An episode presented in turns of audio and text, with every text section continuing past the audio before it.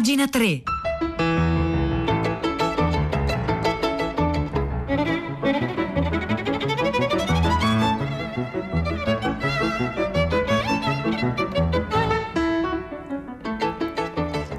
Le 9:02 di venerdì 16 aprile 2021. Buongiorno a tutti da Silvia Bencivelli, bentornati a Pagina 3. La cultura nei giornali, nel web e nelle riviste. E noi oggi cominciamo la nostra puntata viaggiando e andando fino in Sud America. Lo facciamo grazie alla penna di Matteo Nucci, che sulle pagine del venerdì di Repubblica ci porta dentro il vulcano, ovvero sia ci racconta Malcolm Lowry, e lo fa in occasione dell'uscita di un libro di Lowry che fu incompiuto, ma Nucci ci racconta questo. Una quindicina di anni fa, poiché stavo attraversando il Messico, chiesi ad Attilio Giordano, che allora era capo della redazione del Venerdì, se potesse interessargli un reportage da Cuernavaca sulle tracce di Sotto il vulcano, un libro di cui mi ero ammalato fin da adolescente, una divina commedia ubriaca secondo la definizione dello stesso autore, Malcolm Lowry, un'epopea capace di infettare l'animo del lettore e portarlo altrove. E qual era l'altrove? L'altrove doveva essere in qualche modo rintracciabile per le vie polverose della cittadina che nel romanzo è il nome dell'antico insediamento azteco di Cuauhnahuac. Così non esitò il caporedattore Attilio Giordano. Le vicende che avevano ispirato il libro risalivano a quasi 70 anni prima, scrive Nucci. Molto doveva essere andato perduto, ma spulciando fra i resoconti di altri appassionati mi pareva che si potesse avere fiducia. Così saltai su una corriera e in poco meno di 2 ore coprimmo i 90 chilometri che dividono il centro dell'immensa città del Messico dallo Zócalo, la piazza principale di Cuernavaca. Sognai tutto il tempo l'arrivo di Yvonne, con cui si apre il secondo capitolo di Sotto il vulcano, il vero inizio della storia. La cantina ombrosa e umida, mentre fuori il sole è accecante. Il console, Geoffrey Firmine, protagonista del libro e alter ego di Lowry, chino sul banco, ubriaco, e la sua Yvonne, che dopo un anno ricompare scendendo da una corriera. Sapevo tutto di come erano andate le cose per lo scrittore. Dietro Yvonne si nascondeva Ian Gabriel, la prima moglie che con lui aveva vissuto a Cuernavaca nel 1936, un intero anno, per poi lasciarlo lì, a schiantarsi di rimpianto nell'ubriachezza costante.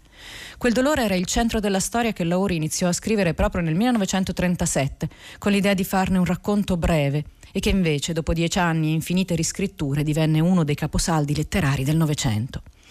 A Cuernavaca però mi parve che ritrovare Lowry fosse molto più difficile di quanto avessi immaginato. C'era sì l'aria sonnacchiosa e scalcinata delle strade che mi avevano imprigionato dalle pagine del libro, tuttavia i principali luoghi erano scomparsi. Il casino della selva in cui si apre il romanzo era stato sostituito da un centro commerciale, e il Farolito, dove il romanzo si chiude, non esisteva affatto.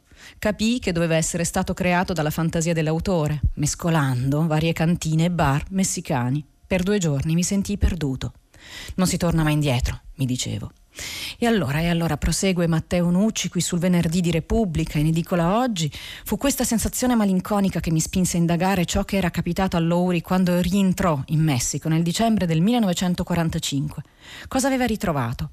Non c'era più Ian, la prima moglie, ma c'era la seconda, Marguerite, presumo che si pronuncia alla francese, scusatemi, Marguerite Bonner o Marjorie Bonner, la seconda moglie che lo aveva aiutato a chiudere il romanzo e gli aveva offerto un'isola di sicurezza durante gli anni trascorsi in Canada. Per un uomo tormentato dai deliri filosofici, sempre intrecciati, ai deliri alcolici, per uno che non aveva mai imparato a farsi la barba e allacciarsi le scarpe, capace invece di bere una lozione dopo barba pur di assumere alcol quando ogni bottiglia gli era stata nascosta, insomma per uno così Marguerite fu davvero una salvezza. Portarla a Cuernavaca però non doveva essere stato semplice.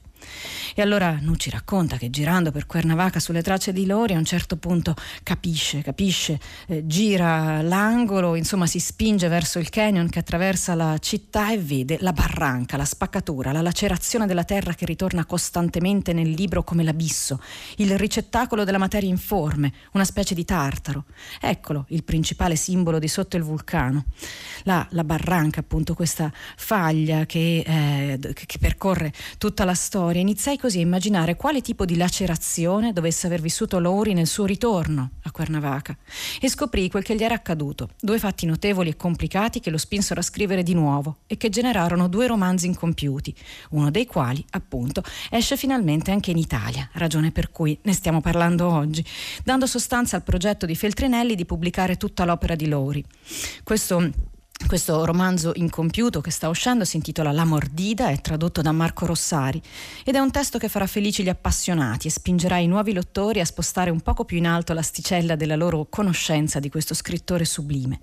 I fatti che lo ispirano girano intorno alla situazione kafkiana in cui si ritrovarono Malcolm e moglie per via di questioni legate a visti, multe che si suppone non fossero state pagate 10 anni prima, deliri burocratici dell'ufficio immigrazione. Un incubo da cui sembra impossibile uscire e in cui pure nessuno sarebbe entrato se subito fosse stata sborsata una piccola, appunto, mordida, che è la classica bustarella, quella che mette a tacere tutti gli scricchiolii più devastanti di ogni calvario burocratico. E allora, come ogni opera incompiuta, anche La Mordida può lasciare il lettore interdetto, ma bisogna leggere la bella introduzione di Tommaso Pincio, che propone di fare un altro sforzo. A chi domandava perché fosse tornato in Messico, Lowry rispondeva sempre fedele alla sua autoironia tipicamente britannica: sono tornato per scrivere un libro intitolato Sotto il vulcano. Ma la mordida, prosegue Pincio, è un proseguimento di Sotto il vulcano, una forma di spettro, un sotto sotto il vulcano. E lo scrive, prosegue Nucci, convinto che l'incompiutezza è la dimensione naturale di questo libro, perché inseparabile dalla persona dello scrittore, manifestazione del suo stare al mondo, dunque in perpetuo svolgimento, almeno fintanto che lo scrittore resta in vita. Niente di più vero. La mordida appare incompiuto solo ai nostri occhi, ma anche per noi può diventare ciò che è quando guardiamo giù nel fondo della barranca che taglia in due Cuernavaca, un abisso, un inferno, la ferita necessaria creata da Eros, proprio come aveva detto quasi 3000 anni prima Esiodo, spiegando che ogni cosa in questa vita prende forma a partire dal caos, e cioè non il disordine, come siamo oggi abituati a interpretare la parola caos, bensì la spaccatura, la divaricazione nella terra, un abisso che spinge verso le profondità, un vuoto in cui si getta Eros, la passione più potente, capace di dare vita e morte assieme. Un'idea che i lettori del vulcano conoscono bene e che fuori dalla barranca ritroviamo incisa sul muro della casa in cui viveva il francese con cui Yvonne aveva tradito il console. Una frase talmente semplice eppure inafferrabile che finisce per perseguitare il console come tutti noi. Non si può vivere sin amar, non si può vivere senza amare. Questo è Matteo Nucci che ci racconta il suo Lowry sulle pagine del venerdì di Repubblica.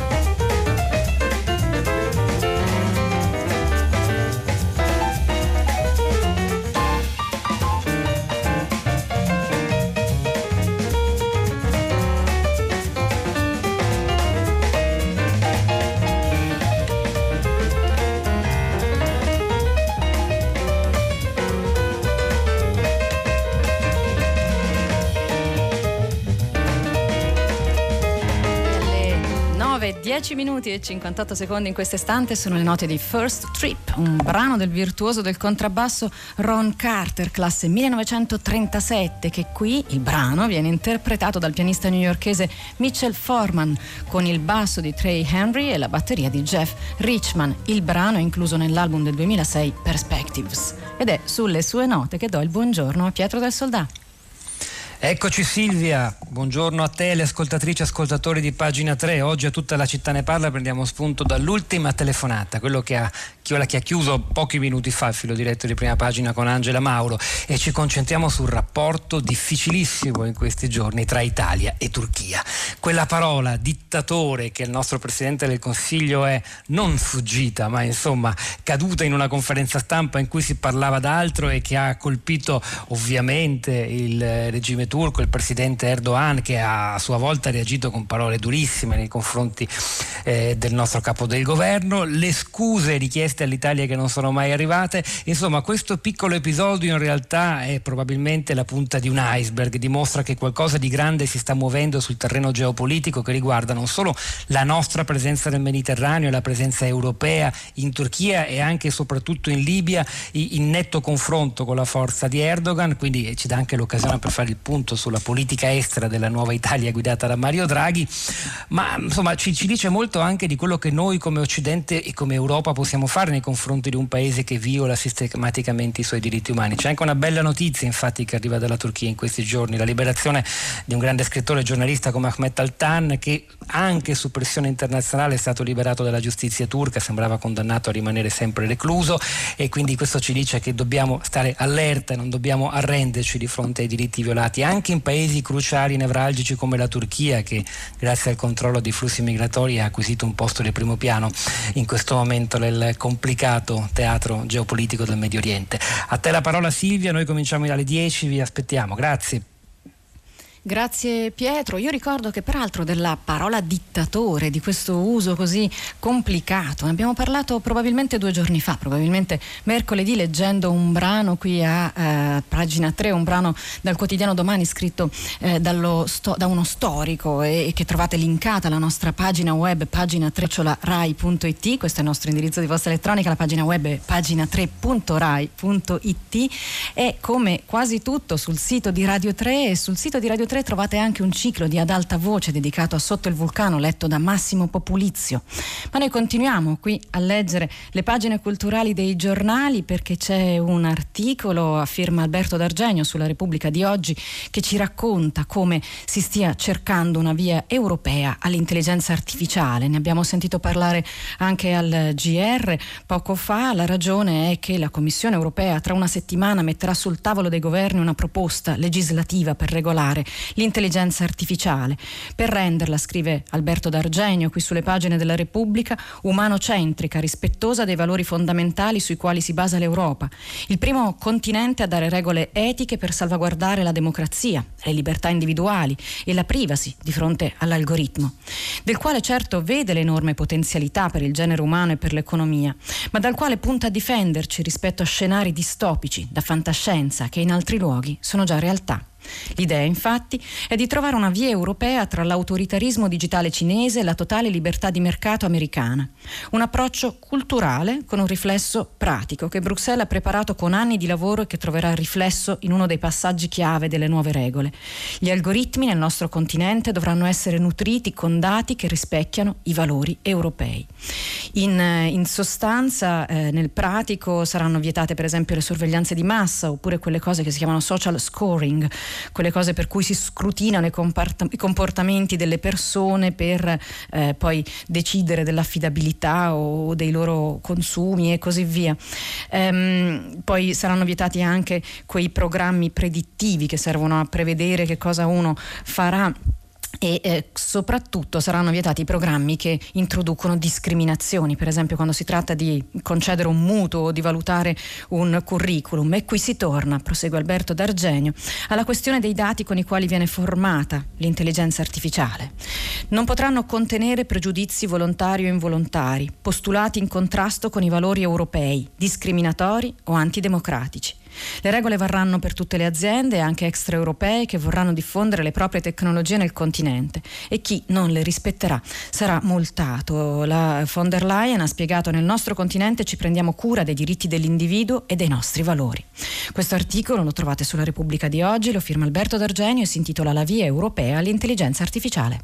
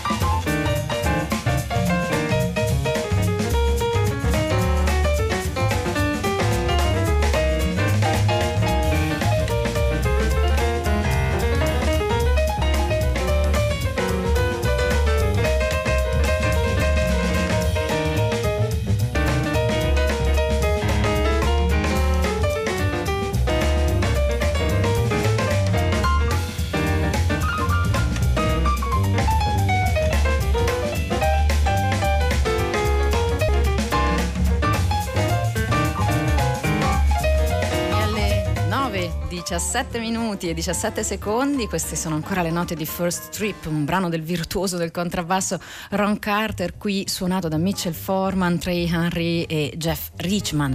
Noi continuiamo a sfogliare le pagine culturali dei giornali di oggi, adesso parliamo un po' di storie, di riletture della storia. C'è un francese, lui si chiama Alexis Ferenczi, lui è il giornalista che lo intervista, il francese si chiama Michel Craplet.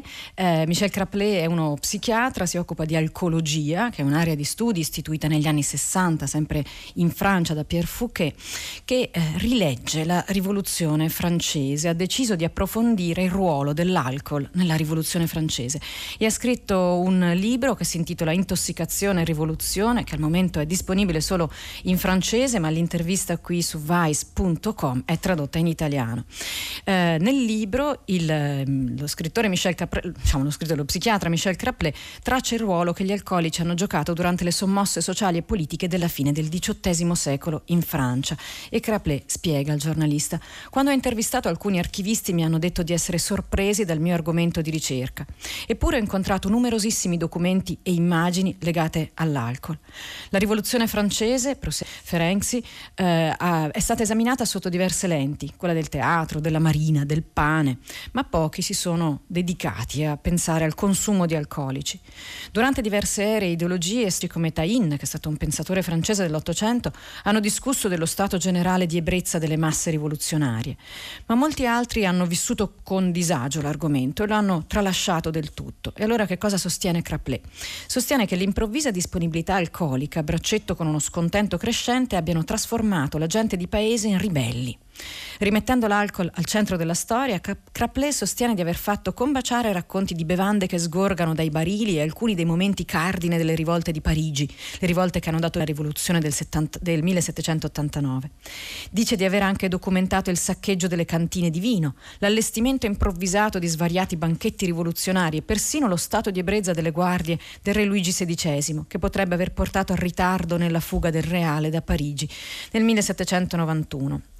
Però nel 1700 l'alcol non era prodotto ancora su scala industriale, la gente comune beveva solo in occasioni speciali, nelle taverne e nelle locande, che producevano in proprio gli alcolici che vendevano.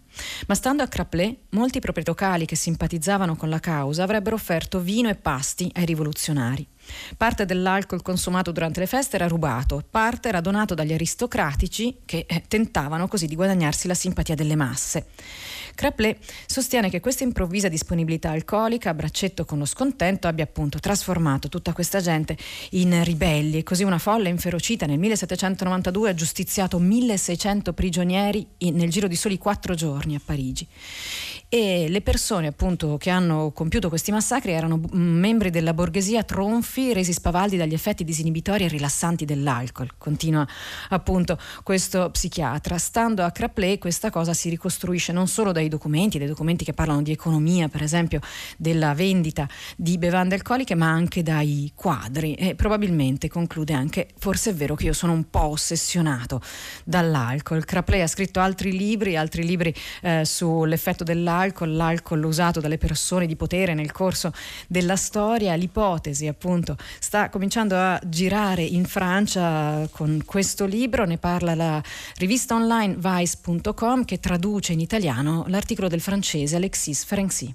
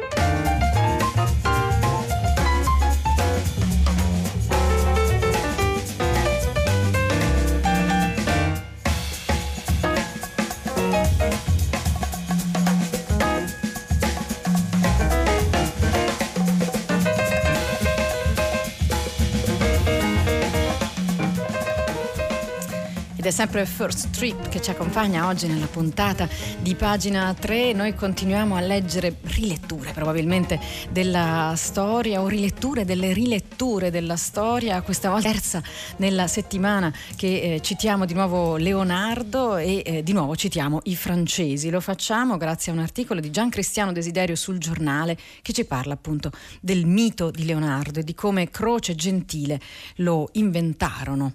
Il mito di Leonardo per molto tempo, scrive Desiderio sulle pagine del Giornale di oggi, ha impedito di conoscere da presso il genio di Da Vinci. Non sembri un paradosso.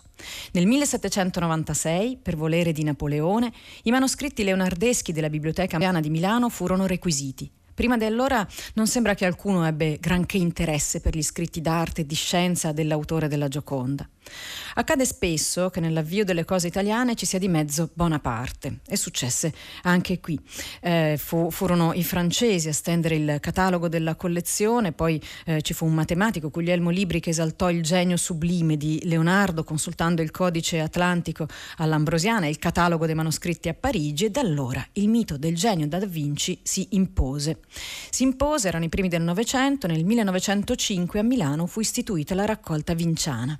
Ma lui, Leonardo, al di là del mito, chi fu veramente? Se lo chiesero appunto anche Croce e Gentile, due massimi filosofi italiani del Novecento. Tennero entrambi degli interventi molto precisi sul tema e questi due interventi vengono oggi raccolti in un testo pubblicato dalla Nave di Teseo che reca dal titolo già il ragionamento illustrato da Benedetto Croce e Giovanni Gentile. Il titolo è Leonardo filosofo. Lo cura Pier Davide Accendere, che è uno storico della filosofia e che racconta come questi scritti, gli scritti di Croce e Gentile, risultino massimamente utili per il lettore contemporaneo che inevitabilmente giunge a Leonardo attraverso il mito di Leonardo. A dispetto del titolo, scrive Gian Cristiano Desiderio sul Giornale di oggi, a dispetto del titolo però sia Croce sia Gentile, sia pur da diversi angoli visuali, contestano che si possa vedere in Leonardo un filosofo. Per Croce in Leonardo sembra quasi che nasca tutta la scienza moderna e che egli la consegni ai secoli successivi come un grandioso abbozzo, scrive Croce, per cui il suo nome è nella schiera, di nuovo aperte virgolette, dei Copernico, dei Galilei, dei Kepleri, dei Newton, e la sua mente è tutta versata nel calcolo e nell'esigenza di ricondurre il mondo alla matematica e quasi di ridurlo ad essa per dominarlo. Dunque Leonardo non è filosofo se non in senso indiretto, perché il moto della rivoluzione scientifica obbliga lo stesso pensiero speculativo a ridefinirsi e quindi a diventare epistemologia, filosofia della scienza. Ma andiamo a Gentile. Per Gentile, Leonardo non è un filosofo perché non ha lasciato opere filosofiche, né una scuola di filosofia, né in lui era preminente l'interesse teoretico. E tuttavia, anche se Leonardo non appartiene alla casta dei filosofi di mestiere, è pur vero che egli, al pari di ogni uomo, ha la sua filosofia. Al pari di Dante ha una rigorosa filosofia dentro a quella forma in cui il suo spirito grandeggia. E allora ecco perché Leonardo filosofo. E questa forma è senz'altro ora quella dell'arte, ora quella della scienza. Così Croce può dire che, aperte virgolette, ciò che Leonardo veramente adora non è lo spirito ma l'occhio, con cui abbraccia la bellezza dell'universo. Da par suo, Gentile può dire, nella pars construens della sua critica, che Leonardo scruta la natura con paura e con desiderio di scoprirne i miracoli, con la paura religiosa che suscita lo spettacolo delle sue forze indomabili. Questa è la sua scienza, una ricerca instancabile.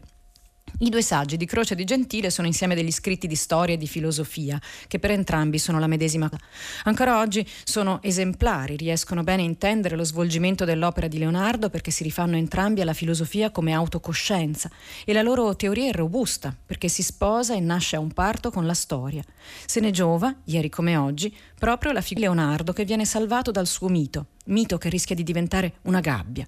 Leonardo diceva di sé di essere un uomo senza lettere, riconosceva la sua maestra nell'esperienza e nella cogitazione mentale. Questa esperienza a cui faceva riferimento era in realtà la bottega del Verrocchio, che da buona e ottima bottega rinascimentale era la progenitrice del moderno laboratorio scientifico, con la differenza che nella bottega c'era un po' più di arte. Non a caso il prodotto finale sarà appunto Leonardo. Questo articolo lo abbiamo letto dal Giornale di oggi e si intitola così: Croce e Gentile inventarono il mito di Leonardo.